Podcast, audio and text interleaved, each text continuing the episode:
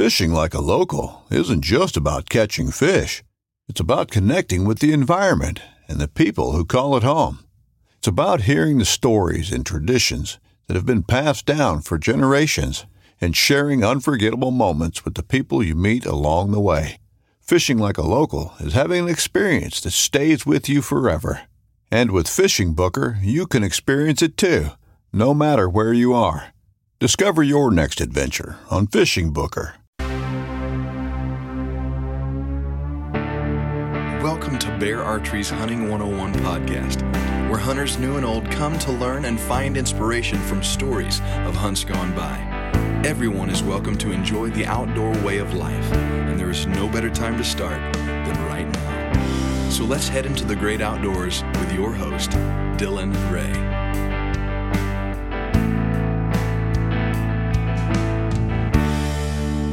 All right, guys, welcome to Bear Archery's Hunting 101 podcast. I'm joined by two buddies of mine, Mr. Montana McKean. That's how it comes up on my That's screen, me. at least.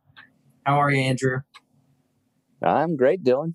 Or as. I should call you, Heather. Yes. It's apparently yes. your uh, stage name. Shout out to Heather Knight for the Zoom. Um, she's she's hooking us up with the availability to a Zoom meeting today.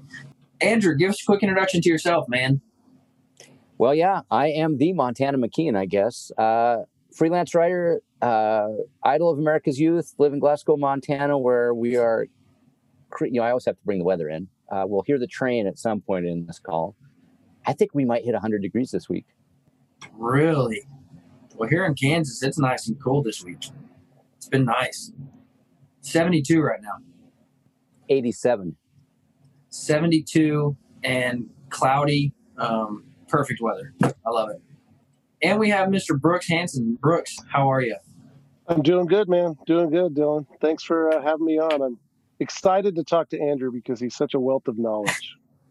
Yeah, I uh, our pre-conversation recording uh, proved that this podcast is going to be a good one. Or unlistenable. You know, it goes one way or the other. Now, Brooks, uh, bef- before we jump in, uh, give us a quick introduction to yourself and what all you do over there at Camp Chef. uh, yeah, my name is uh, Brooks Hanson. I work at Camp Chef. Um, on the weekends, I'm the janitor. The weekdays, I'm the floor sweeper. I run what I call the Zamboni in the warehouse just to keep the, the floors clean so we can get product out the door. And then once in a while, I do a little bit of communications with a lot of the outdoor riders and uh, whatever else they have me do. So So is that super how excited. you is that how you became friends with Mr. Montana over here? We actually made it or met. We didn't make anything, but we met um, at a club in Vegas once. So that's that's where we first met. Is that right, Andrew? I think that's right. I mean, it was real dark. Uh, I could have been anybody, and you were anybody, but I think that may be where we got. I'm anxious to know what kind of club this was. it was like a trade show club. There might have been some hand holding. But you know, we've held hands. We've held hands in better places than Vegas. I mean, we've camped together a few times. Yeah, We've yeah, we have. not only a little bit, but uh, I don't know. We've gone back Yeah. a long time. I came to your homeland. Do you remember the gun and optics test? Extraordinary, beautiful. Oh yes, yes. I remember sitting in the cold with um, checkerboard circle spinning at every 15 seconds um, while you looked at me through a spotting scope. So Hey, well, at least it wasn't a rifle scope. yes. Well, they were there was rifle scopes too. They're just on tripods, not guns. So what Brooks and I are referring to is I uh, am still. I used to be the editor in chief of Outdoor Life, but I uh, was the once and future and current optics editor of Outdoor Life, and we dragooned Brooks into helping with the annual optics test. In fact, he was gracious enough to invite us to his homeland of northern Utah, where we where we saw lots of magnified images. Uh, and the, the one thing the optics test requires is a sharp eye, you'd call it, uh, critical thoughts, the ability to articulate your thoughts in a way that uh, audience would understand. And the one person who possesses none of that gets to turn the resolution wheel. Oh, my! I'll tell you what. My eyes were opened with how rigorous and how detailed those optics tests were. Like I've always grown up like reading about the optics tests. I was like, well, how much detail really goes into this? But seeing it firsthand, I was amazed. it was so cool, and you can really see how they perform in all those situations. So that that was really cool. Do you just do scopes, or have you done binoculars and and spotting scopes and all that good stuff too? Oh yeah, uh, all of the above. I think we're in. I've kind of lost track. We're in our 21st or 22nd year of it. Um, so the the kind of hallmarks of it are rifle scopes, binoculars, and spotting scopes. But it's it's actually been a really interesting evolution of the test, which reflects the evolution of the industry. So, you know, with all of the rise of precision rifle scopes, now we've got a whole category devoted to precision rifle scopes versus like the more versatile scopes used for hunting and target stuff. This year, we actually have thermal optics or thermal um, viewers in the test for the first time too. So, Brooks, if you're not doing anything over the next old month, why don't you come on up and help? It'd be awesome. Are you doing it up in uh, Glasgow again? We are doing it in Glasgow. Uh, I've been kind of chipping away at it, but I'm going to be on the road this week. When I get back, uh, I'm going to hit it pretty hard. Beautiful timing. Uh, you know, up here and we're 60 miles from Canada. It doesn't get fully dark until about 12 15 at night. And then it gets light again at about 2.45 in the morning. So our low light test is a late affair. And we're also combating mosquitoes the size of ravens. So that's cool. It sounds in fact i'll be there. Thank you for the invite. Now i don't know much about optics. So i picked a good set and that's just what i've always ran uh, so tell me if my my um, my conclusions were correct, and tell me how you feel about Kowa optics spotting scopes. Oh, uh, Kowa optics are actually it's beautiful Japanese glass. They're really nice. Have you ever? So we actually don't have one in the test. We haven't had one in the test for a few years. Um, the last Kowa we actually had in the test was the gigantic tripod mounted binocular. Weighs about I don't know, forty seven pounds but you could see uh, the freckle on a, an alligator in Florida from where I'm doing the test. They're beautiful. And the cool thing is they kind of were precursors to the Swarovski 15 by 56s and all those big format binoculars because you can spend all day with both your eyes open and you don't get eye fatigue like you get trying to scrunch up one eye in a spotting scope. So, no, they're a good brand.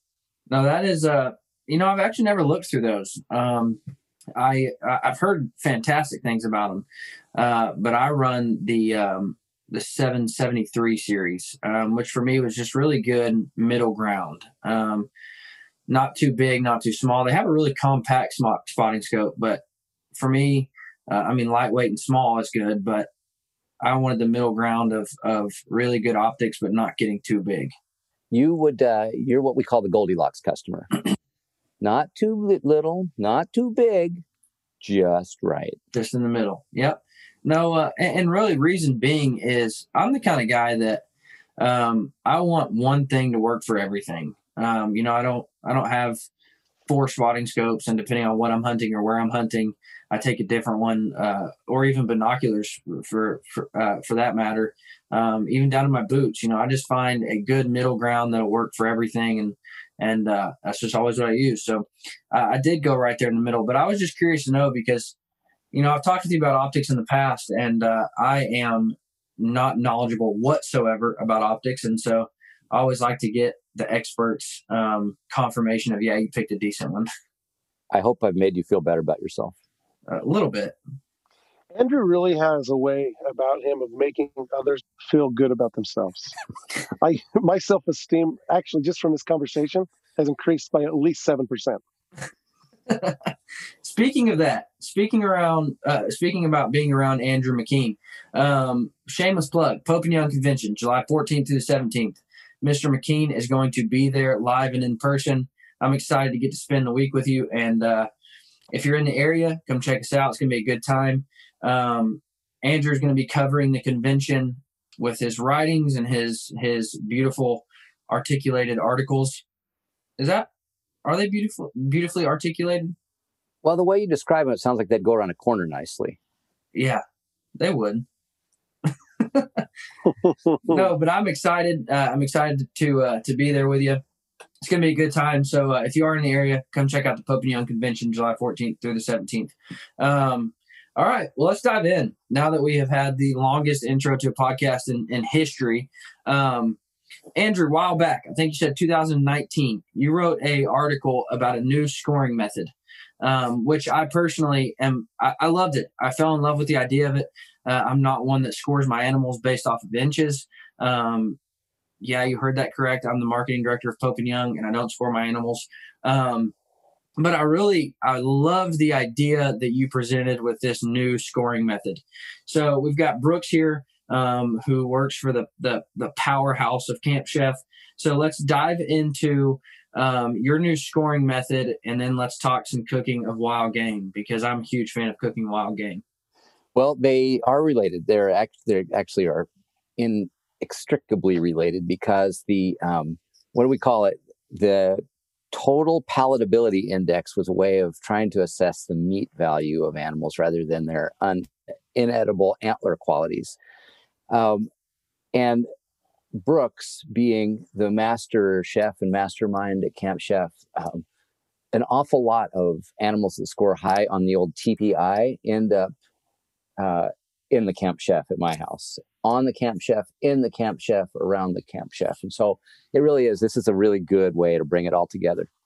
So the origin of this um, was funny when Dylan asked me to be on the show. I was like, yeah, I, I remember vague details of it, but this is one of the problems with being a content producer is after a while, I'm like, what was that? What were the details? I feel like I'm in anatomy class. How many bones are there in the body? What is it? What are they called? said every doctor who's ever operated on you. Um, but, but that was the origin of this deal. Was I think it was after a hunting season where I had probably one too many buddies uh, say, "Oh, that's a cool deer. What did he score? What did he score?" You know, that's kind of the first. That's what we default to when we see a picture of, you know, a, of a nice buck or a bull or an animal. And and and I'm as guilty as anybody about like measuring the value of that animal by inches of antler. And partly it's because that's what we have in common. That's our that's our language. Um, but I was proposing that we look at maybe the real value of the animal, at least in my household. I guess you could call it subsistence hunters in the sense that we, you know, we're hunting for food, and and sometimes that big gnarly buck is certainly fun to measure and fun to talk about inches of antler, but it's not as fun when it comes time to eat it. So the total palatability index was really an, a way to say, okay, maybe it doesn't score that well, in fact, it may not have antlers at all, but here are the elements of the TPI. So I'm going to read just a little bit. Um, the ingredients include the TMI, and that's not what Brooks thinks it is. It's the total meat index. And this, as I said, is poundage, pure and simple. So a mature bull elk will have a higher TMI than a fox squirrel, but uh, this also gets to the sort of secondary parts of the of the hunt a clean shot will guarantee a higher TMI than a poor shot, just because there's more useful meat at the end of the uh, ordeal. And also taking care of it in the field. So, uh, you know, the, the more meat you can bring home, the higher the total meat index. And then this will appeal to Brooks. There's the palatability quotient, the PQ, as they call it in the trade. This is the measurement of taste and tenderness of the meat. So a high PQ is achieved through, as I'm saying here, a number of variables, including the youth and sex of the animal, a young white-tailed doe will have a higher PQ. Um, then I also mentioned, um, looking past uh, this piece I wrote in 2019, a young white-tailed doe that lived its life among the corn and soybeans of its home range will have a higher PQ than a similarly aged doe, doe that lived in a cattail slough in North Dakota. But be aware that PQ is highly subjective. One hunter may like a certain funk associated with the mule deer rut, Brooks, but that might reduce the, the PQ for another hunter who wants a milder taste profile to their venison. Should we spill the beans now, Brooks, that we're going to be hunting together in Montana where the PQ will be a primary driver of our activity? Um, yes, let's spill the beans. We will be chasing rutting deer. Yes. Which which I am fine with. The the cool thing about this is as I listen to you describe this and talk about this, it's so cool that we can we can look at an animal and we can see what it's going to do for us individually and how it's going to feed and like usually when i shoot an animal um, i'm contemplating all right wh- before i break this down i've got to make sure that this this and this happens because i got to make sure i have this cut and this cut because these are some of my favorite ways to cook that cut of meat so don't ruin that while you're butchering it if you have in a place where you have to pack it out or if we can get it out whole, we can yield so much more meat. And so, anyway, just like listening to this, you can do all that. But that also doesn't have to take away and feel shame that you're still wanting to like pursue an animal with horns. Like there's so much of that, that all goes in together. So, am I making any sense? Yeah, absolutely. I, and actually, I'm, I really appreciate that. It, it is. It's kind of like an all of the above. I, but this is probably a reaction to my sense that I don't think we as a community take into account quite as much. We don't elevate the table fare aspect of the animal sort of as regularly as we do gasp at the horn qualities or quantity. Absolutely. But I'm with you. I mean, I, you know, I, uh, for many years, in fact, it still happens. When I look at an animal through my rifle scope, I'm looking at where I'd like to place the shot, but then like something happens and I, in my mind's eye, I picture it's always a cast iron skillet. And it's always like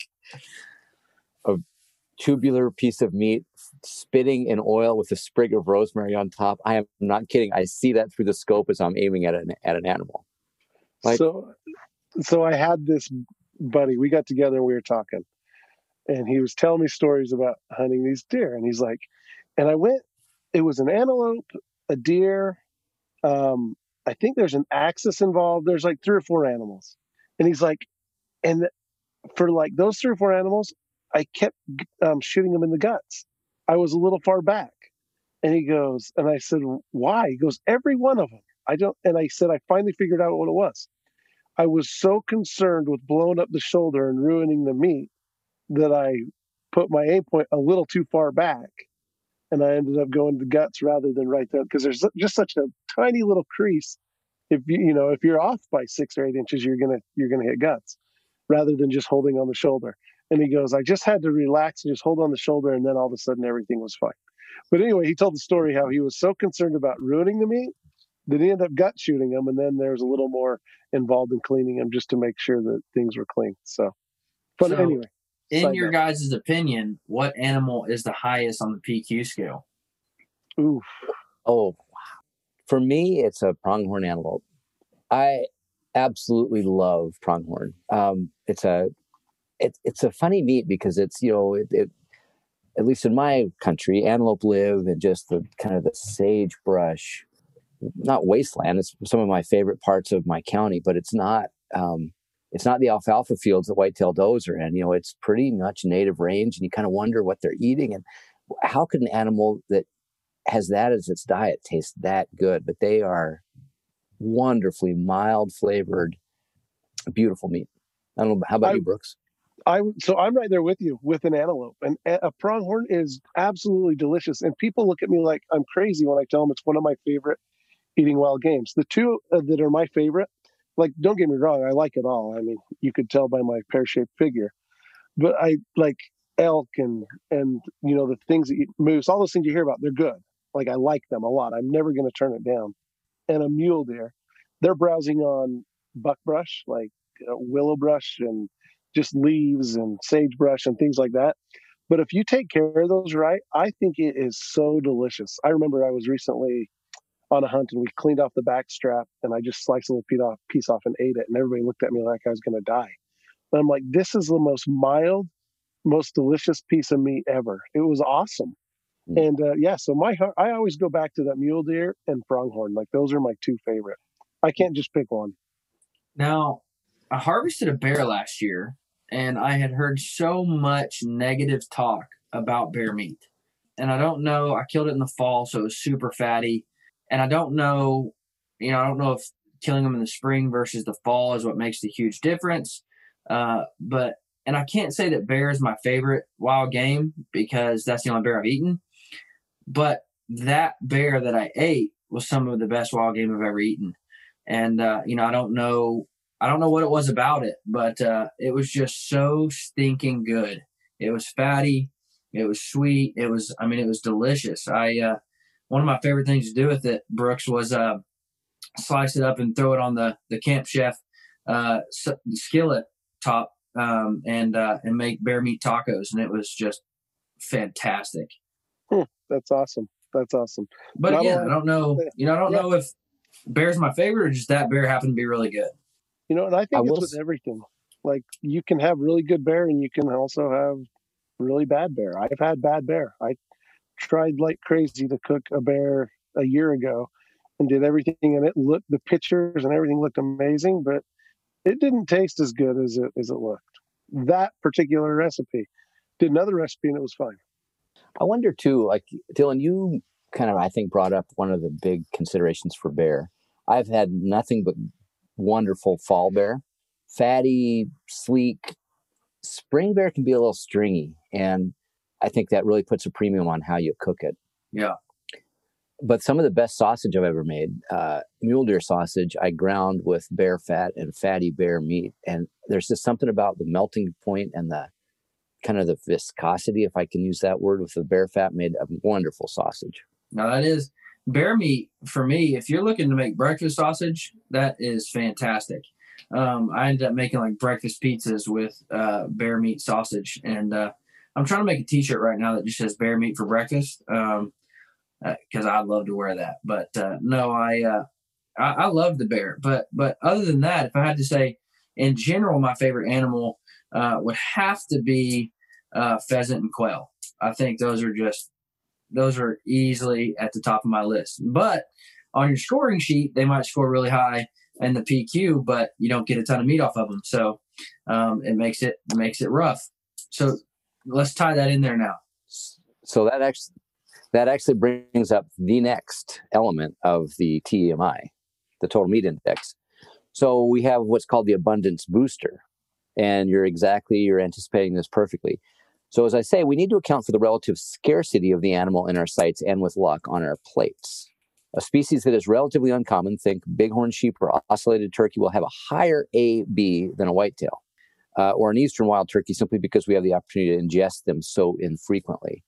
But I think what we're also talking about here is the abundance booster should also be the amount of meat that you get off the, each animal, too, right? So, as toothsome and wonderful as antelope is, there's really not a lot of it. Certainly, if you compare it to an elk, you're talking about quail and pheasant. I love them too, but there's they don't there's just not enough of them, and so they're going to score just a little bit lower there because we don't have the, the biomass of the abundance of them. Yeah, I mean, when you think about it, um, so my family every Thanksgiving uh, has a wild turkey, um, has pheasant and quail, and that's kind of our Thanksgiving dinner. And if you've hunted pheasant and quail all season long, it's gone in that dinner. I mean, you you you only get that dinner out of it. Whereas opposed to an elk, I mean, you could feed your family twenty times with it. Um, and, and when I say family, I'm talking like my big family, moms, dads, cousins, aunts, uncles, brothers, sisters. So you hunt all year long for pheasants, it's gone in one evening. Um, and then you're sitting there and you're like, crap, now I got to wait a whole nother year for meat. Uh, I should have saved some for myself. Um, so yeah, it's, it's rough, you know, because you got to hunt so much of them and kill so many of them just to make one big cookout meal out of them. Maybe you should invite fewer family. Yeah. Only the ones I like. Or just, or cook, just don't in, or don't invite any family and just eat it by yourself. or just cook less of it. And then once it's gone, it's gone. I mean, sorry. Sorry, we're out. That's all we had. Don't look in my freezer, please. Okay, the last of the components of this uh, meat index is called the sweat equity index or the SEI. My favorite part of it. This is the amount of work required to bring the meat to your table. So a high SEI is achieved in a backpack hunt, in which you have to, might have to make multiple muscle searing hikes from the kill to your pickup, carrying the meat out of the field in a backpack. Examples of a low SEI hunt, a farmland deer hunt in which you drove your pickup right up next to your whitetail carcass. Uh, and as I say in here, I might have to kind of remind myself why I said it. Note that the SEI can be inverse, inversely proportionate to both the TMI and the PQ. Okay, that makes sense because obviously the PQ, the um, palatability quotient, if you can just drive right up to it, as Brooks mentioned before, you're likely to get more meat if you can get the whole carcass out at once versus having to lop it up, chop it up, and bag it out in the backcountry. And then, of course, the uh, the total meat index is a is a big part of that too. But I do think, actually, I'm gonna I'm gonna I'm to say this out loud and then get your feedback on it. So, last year we had the great fortune of between my daughter and myself, we shot two elk. She shot a bull, I shot a cow in the Missouri River Breaks. The bull she shot was in the back country, but it was steep. We could roll it down, and we ended up getting a ranch truck to load it whole. It yielded a lot of meat. The old uh, palatability index was high. The, the total meat index was high. My cow in the back country was a whole different critter. I had to chop it into quarters and then parts of quarters, and I got it out in five trips, um, each about six and a half miles long. Based on that, I'm going to kind of use the old sweat index or sweat equity index here to work. You would think that my cow would have tasted so much better than her bull. I just put more of myself into it, a lot more sweat equity into it. But no, it was not the case. That cow was tough, tasted good, but was not an old cow either. And my buddy actually had a really interesting take on it. Uh, this buddy did not have a chance to harvest an elk, and so I ended up giving him half of my cow. I thought it was the right thing to do, uh, even though he had not helped me pack it out. We had a lot of elk in our household, and I just felt like a giver at the time. So he got half my cow, and he mentioned to me, he said, "Hey, thanks a lot for that meat. I loved it, but you know that was a little tough." He's like, "Is that why you gave it to me?" I said, "No, I I wanted you to have elk meat. I mean, nobody is turning down elk meat." But we kind of actually reviewed it a little bit. His take on it was and he's a big time meat hunter because that cow did not have a chance to hang and stretch. Instead, pretty soon after it was dead and on the ground, I was whacking it up while it was still warm and putting it in game bags and hiking it out. His take on it is it didn't have time to really sort of cure, to tenderize by hanging. And I think there's actually something to it. I certainly put a lot of sweat equity into getting that cow out, but maybe just because I took her out in pieces, it was a tougher cut of meat. I'm not sure. So your sweat equity perspective on that? So yeah, your sweat I, equity increased, but the PQ decreased. There you go. Nice way to use that. Interesting. Uh, I mean, I'm all for dry aging anything. If you got an opportunity to dry age an animal, I think it's gonna it's proven in everything that you do, whether it be domestic beef or chickens or whatever it is to to wild game. It just allows that muscle to break down and stretch and and loosen up, and it makes it that much more tender. Um, I also feel like dry aging on the bone is infinitely better than dry aging a piece of meat that's already been cut off the bone. There's something about leaving it in its natural case on the bone and dry aging it that way opposed to broken down. Mm-hmm. And so maybe that's what you experience because I've killed animals in the backcountry where you have to basically order them out because that's the only way you're going to get them out of there unless you wanted to spend the next year, call a helicopter. Um, and by doing that, it's harder to dry age when you get home because it's already almost bagged up. You can trim it up and just freeze it and be done. You've almost started to do most of the work. So it's, yeah. I think you were right on. I also noticed something else about that, that cow that I backpacked out of the Breaks. I, I felt like there was more blood in the muscles and I, and it kind of makes some sense if you think about it. Like that bull that my daughter shot, we gutted it rather than gutless methoding methoding it. So you know, we were able to get the blood out of the cavity. We were able to kind of have sort of all of the draining process through mm-hmm. veins, capillaries, everything. There was time for that to happen. When you shoot an animal and then immediately get to quartering and boning, you don't allow that blood to naturally leave the muscles. And so I also think that that had a toughening factor yeah. to it. I definitely noticed I, when I was grinding it, there was just more blood and moisture in the meat. I think for years the the way I was trained was you you gut the animal. Like my dad always told me, get the guts out of that thing as fast as humanly possible. It's going to spoil. We can't, you know. Well, first of all, get out the old Wonder Bread bag that you've got in your in your saddle bags and put the liver in it. Once the liver's in it, we got to gut that thing. Get the you know get in there, got to get the liver, save all that stuff. Make sure that bag's ready for the liver. That was always the first thing that my dad and grandpa said liver. I wasn't a fan of liver, but we had to save it for them. So anyway, we, that's the only way I was taught was you just you clean the animal, and then as kind of time time marched on, I'd say in the early 2000s, everything was about gutless. Don't get guts on your hands. Don't worry about that.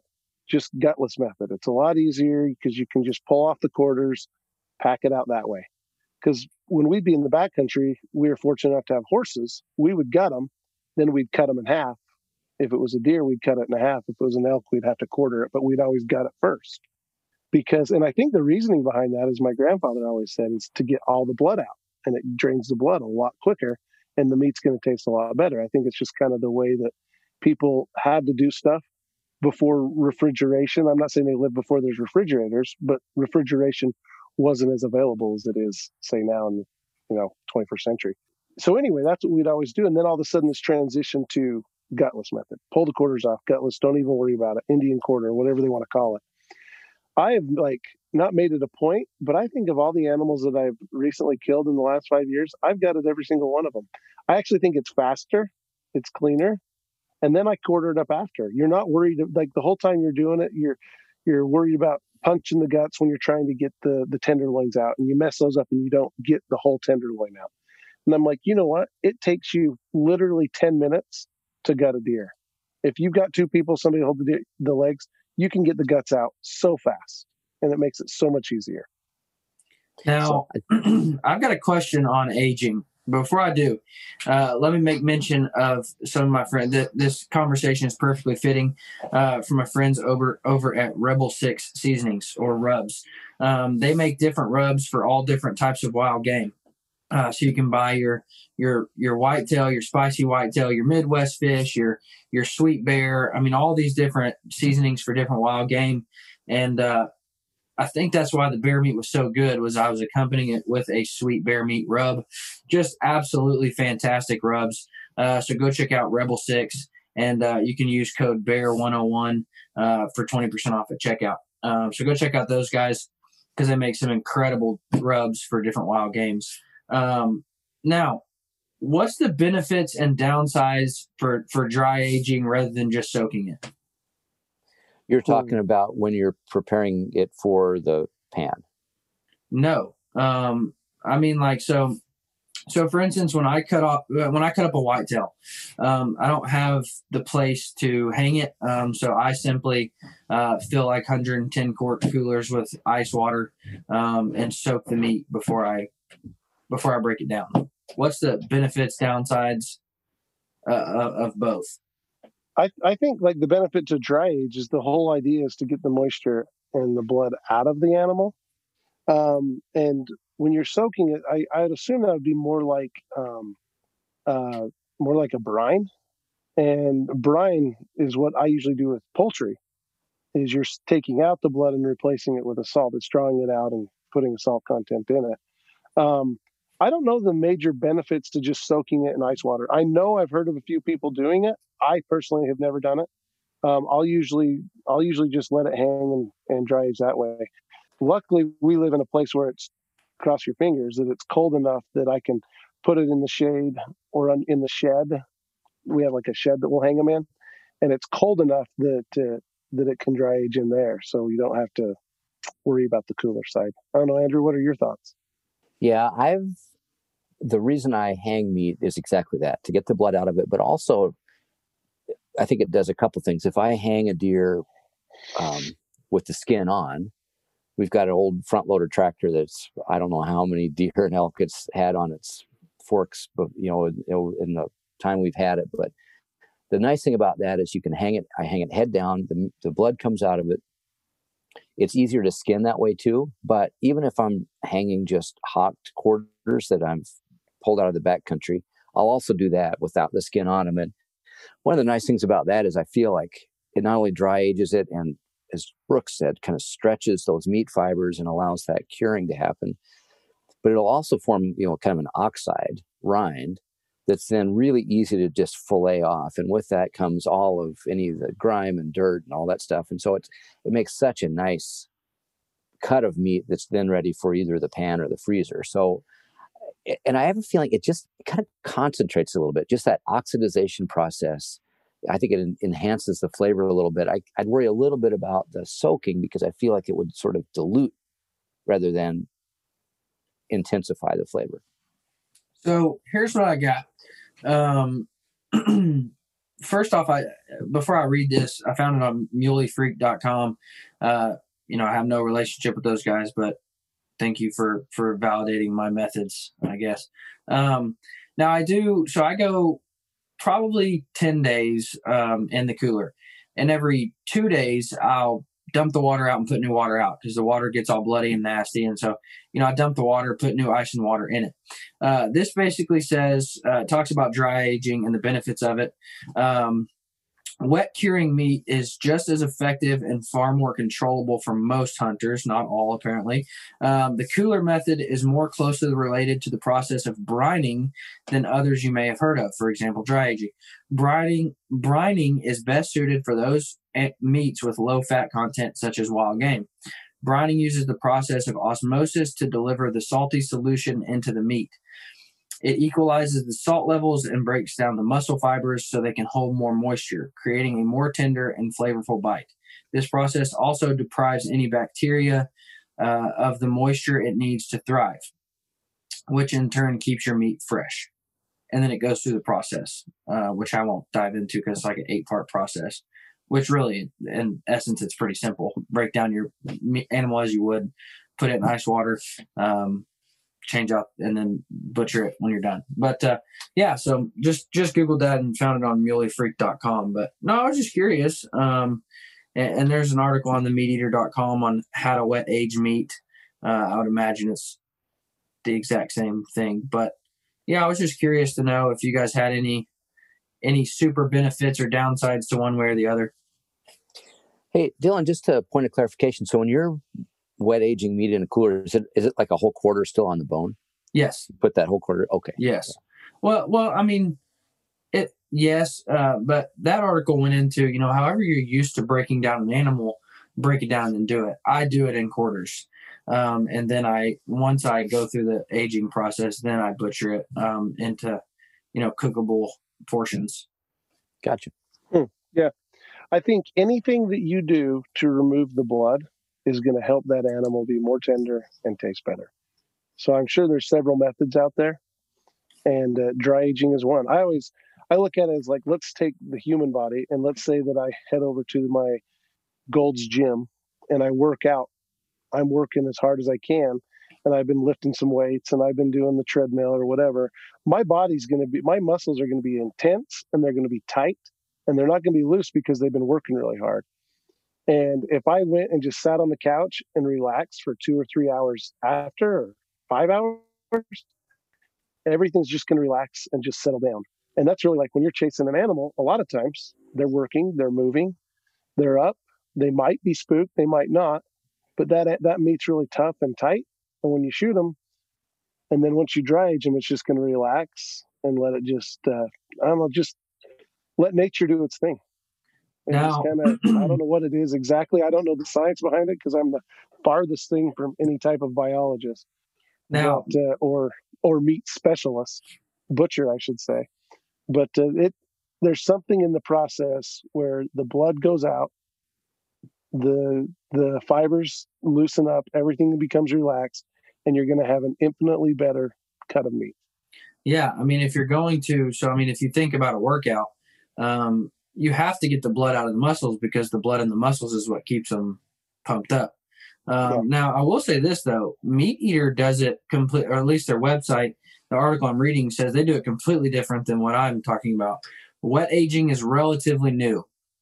Essentially, all you do is vacuum seal your meat and leave it in the fridge for seven to 28 days. Um, the enzyme the enzymes are still at work breaking down the tissue, and the bag seals out air to prevent contamination. This is a much easier process that can be done to frozen meat. In fact, many times I take meat from the freezer a week before I plan to cook it and allow it to age. So, what they're talking about is the actual broken down cuts of meat, uh, wet aging it before they cook it. Hmm. Like I say, any any method you use to help uh, the process or the benefit of better tasting meat, I say do it. So here you go. There's lots lots of them out there. The downside to wet aging is that the meat does not concentrate and develop the depth of, of flavor the way dry aging can because there's no water loss or mold growth. It does, however, rest in a bag of its own juices and blood, adding what most consider gamey flavor. But again, he's doing a bit different than I do. Um, but there's one of the downsides. So There you go. Now, sounds like we might have to put the old uh, palatability index to work on that business. I mean, what what's a tool if you it. don't use it? What about yeah. butter aging, or, or, whatever you call that? What's it called? Oh, I don't know if you said butter and lost me right there. well, have anytime you, you add butter to anything. Yeah, well, have you seen that where they like put a steak? They they they coat a steak in butter and let it age inside butter for like sixty days or whatever it is, and then they break off the butter and cook it. I want to try it. Does it come with clogged arteries? Yes. Yes, awesome. it does. But uh, no, I, I I've had it once, and it was just a, a, a cut of wagyu, um, and uh, they did it, and they, they, really he did it for like two weeks when you're supposed to do it for a lot longer, um, and really all you got was a super buttery steak. but it was very very good. Of course, it was wagyu. I mean, you're not going to argue with that. Yeah. Um, awesome. Now, I, I do want to go back uh, because I, I, feel like the sweat equity is what a lot of people just don't understand, uh, and and mainly non-hunters don't understand it, um, because an animal can taste to the person who harvested it and put in the work. It's going to taste completely different than the, the one just sitting down to eat it, um, and, and, you know I don't know if this falls into um, I don't the, I don't remember the other initials you said, uh, basically how often you get to hunt them or how accessible they are to hunt. Um, but if you've been like prepping for a hunt and preparing for a hunt uh, and wanting to go on a hunt for for several years, um, like a like an elk hunt, um, if you've wanted to go on an elk hunt for several years and you finally get to do it, uh, that meat is going to be so much better than than the guy who gets to, to hunt elk every year, and that's just how it goes. Um, you know, I find it strange when people are like, "Man, I've always wanted to hunt a whitetail," and I'm like, "What do you mean? They're everywhere. Like, just go hunt them." And like, well, they're not here. They're not where I'm at. And uh, I'm like, well, you can you see them in my backyard, you know. Um, and so they just taste different. They taste better. They taste, you know, I don't know. And so I, I feel like the sweat equity is just something that people don't understand until they actually go out and experience it for themselves. I think there's something to that. Um, I'm going to give try to explain myself by way of example. Um, so I think it kind of goes both ways. I have a friend of mine here in town who has never hunted before, has expressed interest in it a couple of times, and and I've either been busy or anyway.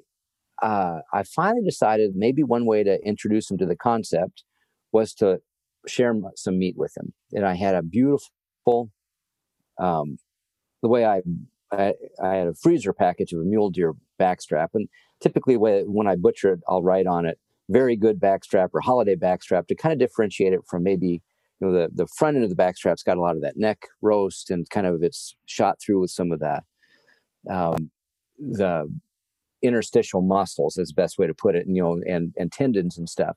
This was the biggest part of the rear backstrap i mean it was a, a vg i said on my freezer pack and so very good. So I, I gave it to him. I said hey this is just a little offering to kind of get you excited about hunting. Um, well i don't i didn't want to be you know that guy and say here's how you must cook this. I i just sort of said hey if you have questions about it just let me know and he never asked. And nothing was ever said for a couple months and finally i said hey do you ever have that that mule deer backstrap and he's like oh yeah had it and i was like oh it didn't go well did it he's like yeah my wife's not really excited about me hunting um, i just totally flopped that whole interchange and exchange of you know meat and everything. And I think the thing is, mule deer can. And I remember it was not a rut season mule deer. It was not a buck. I think it was a doe. Anyway, my expectation of how it was going to taste, partly from having years of it, partly from being the one who shot it, butchered it, and had that, as you're saying, Dylan, like that intimate relationship with it, was just a lot different than giving him a hunk of meat and having his wife cook it with no relationship with that meat at all. And so I think sometimes we as hunters, we know where the meat came from. We know exactly the ridge it was on. We know what happened from the minute it was on the hoof to it went to our freezer and then our plate. That adds an element of satisfaction that you don't get if you're just offered a piece of meat. And then whether it was overcooked, I don't know any of those details, but I, I think you're onto something. That sweat equity index maybe is a flip for the hunter itself, him or herself, but maybe it's a devaluing or even like a negative flavor booster for people who just don't have a relationship with that cut of meat.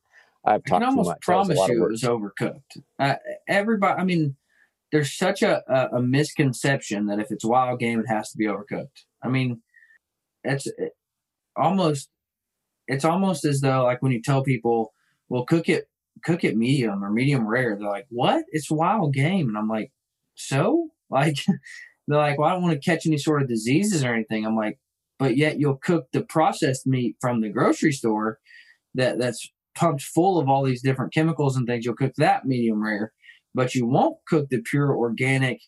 meat that I know where it came from and I know what it went through. You won't cook that medium rare. And I'll also go back to what you said. Um, the entire process makes it taste better. So um, if you just drop it off at the butcher and then you come back and pick it up, it's not going to taste near as good as if you did it yourself. A lot of that has to do with with you know you going through the proper steps and them just rushing through it, and it goes through all different piles and it's mixed with all different deer and you know not taken care of the way it should. A lot of that has to do with it, but I do think a lot of it is just you experienced the process. You went through it yourself. You, from, like you said, from on the hoof to in your freezer, you did it all. You know the steps that were taken. You know where your meat was, how it was handled, and it just tastes better. Very cool. Yeah, I think there's so much to be said about the effort in obtaining or harvesting that animal. There's a, there's a story behind it, and uh, and that's that's what I would call like an emotional connection to you and whatever you pursued. Absolutely. Well, guys, I thank you so much for for taking time to come on and just talking wild game. Um, you know, I understand that that this new method of scoring animals um, may not sweep the nation, but it's something to consider next time you go to harvest an animal. Uh, it's not always about antler size. It's not always about uh, what it'll make in the books, uh, but but rather uh, the work that was taken in. Some of my favorite, some of my best trophies were were well my still to this day one of my favorite trophies was a doe I shot. Uh, and it was because it was on my grandparents' place with my dad, and I got to share it with my my grandparents and and drive it up to the house and show them. And you know, it was taken off the land that my family was kind of raised on, and so um, it has nothing to do with the size of the animal. And so maybe some of these things will be things to consider for you next time uh, you go to harvest an animal and, and, uh, you know, what deer are going to make your shooter list and what deer you're going to pass on. Maybe some of these things will, will come into consideration. Um, before we go, uh, quick thank you to our friends over at Nexus Outdoors. Our friend Steve Alley from Nexus was actually supposed to join us today. Uh, he's got a sick uh, kid and wife, so I hope everything goes well with him. I hope they have quick, speedy recoveries and uh, and and I hate to see little kids who are sick and they don't understand why. So so hopefully uh, that'll all get wrapped up and and and taken care of. He's a huge foodie. Um, he makes some of the craziest looking dishes I've ever seen. Uh, so I wanted to have him on, but uh, can't help kids being sick. But anyways, go check out our friends over at Nexus Outdoors, the powerhouses of ScentLok, Scent Blocker, Oz by ScentLok, Tree Spider. Um, I personally only wear ScentLok. I have fallen in love with their gear. Um, so go check out ScentLok and Scent Blocker. Um, guys, again, thank you so much for coming on. I appreciate it. Um, I can't wait to uh, Brooks, man. I wish you were coming to Reno in, in July and we could we could set up some camp chefs outside the convention center and and throw down some meat. But uh, you know, I guess we'll have I to just you. we'll have to do Next it without time. you. Next time, I think you'll do fine without me. I wish I could get there too. It's just uh, it's a it's a crazy summer. We'll put it at that. Very crazy. I told my wife we were sitting there counting, and uh, you know, out of all the Mar- Mountain Archery Fest events and Total Archery Challenge events and uh, Pope and Young Convention, and I, I think I'm gone like something like 48 days of the two months she's out of school for summer. So, um, not fun, but you know, that's how it goes. So, well, gentlemen, thank you so much for coming on again. I appreciate it. Um, make sure and check out Camp Chef, all of their stuff. Make sure and check out uh, montanamckean.com. No, I'm just kidding. You don't have your own website, do you? no, I don't. I'm a. I'm just. I ride on everybody else, kind of like a parasite. Yep. You can uh, check out all of Andrew's work, Outdoor Life. Where all do you write at? Where can all they check out your, your, yeah, outdoorlife.com, Petersen's Hunting, Game and Fish. Uh, I just finished last night a piece for this British uh, sporting magazine. Just a little bit of everywhere. Ducks Unlimited, Pheasants Forever. You know. Pretty soon, Pope and Young. Well, and Pope and Young. Well, and I have to end. The only thing I'll say is what my dad always said when it was a good end of a good dinner. He would say, "Bone ape tit." I think he meant to say "bon appetit," but that was Missouri for you. and we'll end with that.